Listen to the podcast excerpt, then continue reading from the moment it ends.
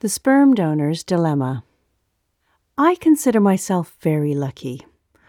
I'm the geneticist on the BBC's DNA Family Secrets series presented by Stacey Dooley. In this program, we use DNA to help people find answers to family mysteries and also answer questions about familial genetic disease. In one of our episodes, I was introduced to Tink, a lovely young woman who, as a teenager, found out that she was a sperm donor child. She realized she wanted to know if she was alone, or whether she had any donor conceived half siblings, and anything about the ancestry of her sperm donor dad. She wasn't especially bothered about finding out who her sperm donor father was. By the time of transmission of the program, Tink learned through the HFEA that she had 16 donor half siblings, and we were able to tell her something about her sperm donor's ancestry. All the way through filming, we ensured she had access to, if she wanted, a counselor and a social worker, and we were mindful throughout that this could very well be a difficult process for her to go through emotionally. In the course of my work, I have also met men who form the other side of the coin, so to speak, who have been sperm donors in the past, some of whom want to find donor children, and some who don't. For those who donated sperm after 2005, this is really straightforward, as essentially it was not an anonymous donation. Any donor conceived children can, should they so choose, find out who their donor was once they reach the age of 18 in 2023. For those who donated prior to this, there are the official channels to remove their anonymity. For those who donated at a UK licensed clinic anonymously post 1991, they can choose to remove their anonymity through the HFEA, which was founded in that year to keep a database of all uses of donated eggs, sperm, and embryos since then. And for those who donated pre 1991, the donor conceived register was set up to match pre 1991 donors and donor conceived, and or donor conceived siblings sharing the same donor. However, there is another way a sperm donor's anonymity may also be removed through the very route we used to help answer some of the questions that Tink came to us with regarding her donor's ancestry. Direct to consumer testing and the huge databases these companies hold. And sometimes it can take a matter of minutes to pinpoint who the sperm donor is likely to be through either he or his relatives being on the database, as occurred in a recent case I've been working on. The power of DNA to answer questions about ancestry and uncover family secrets through direct to consumer testing, such as that through companies such as 23andMe and Ancestry DNA, has acted as both a blessing and, for some, a curse. It's hard for many of us in this day and age to perhaps to realize just how taboo the subject was decades ago, especially prior to 1991 and the founding of the HFEA.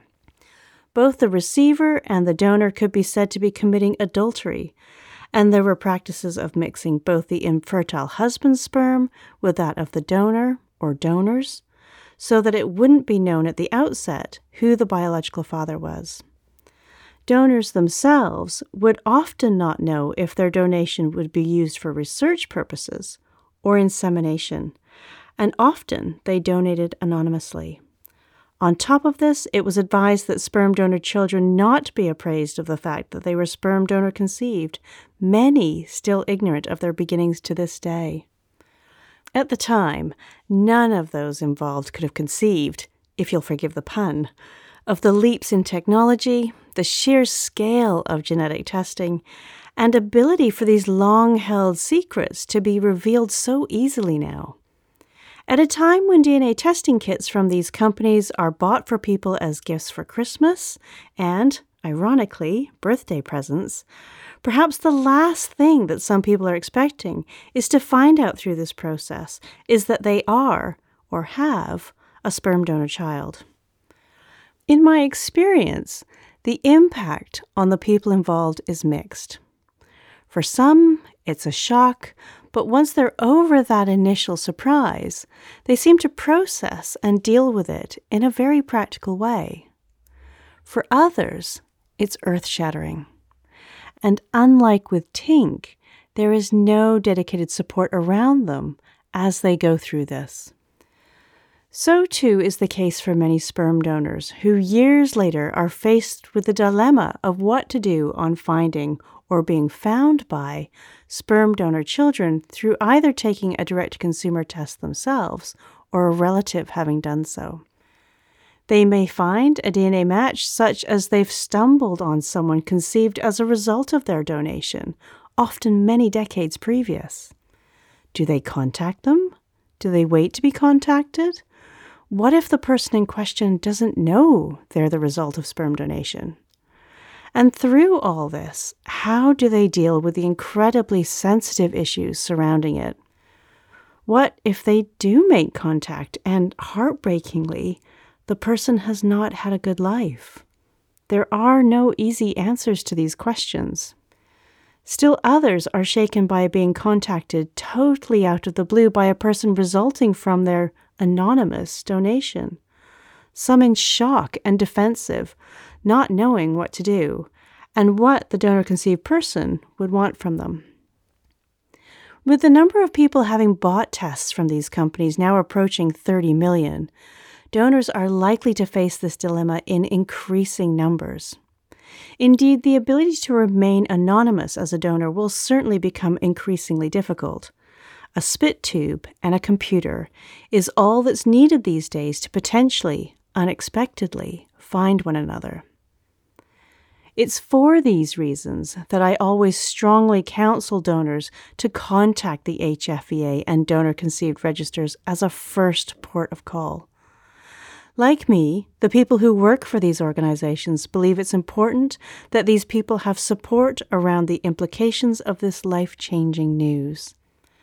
Not only can they talk donors through the process of removing their anonymity, but they offer advice and support throughout. A donor may be at the start of an amazing journey. The HFEA, or Donor Conceived Register, means having someone to hold their hand through it.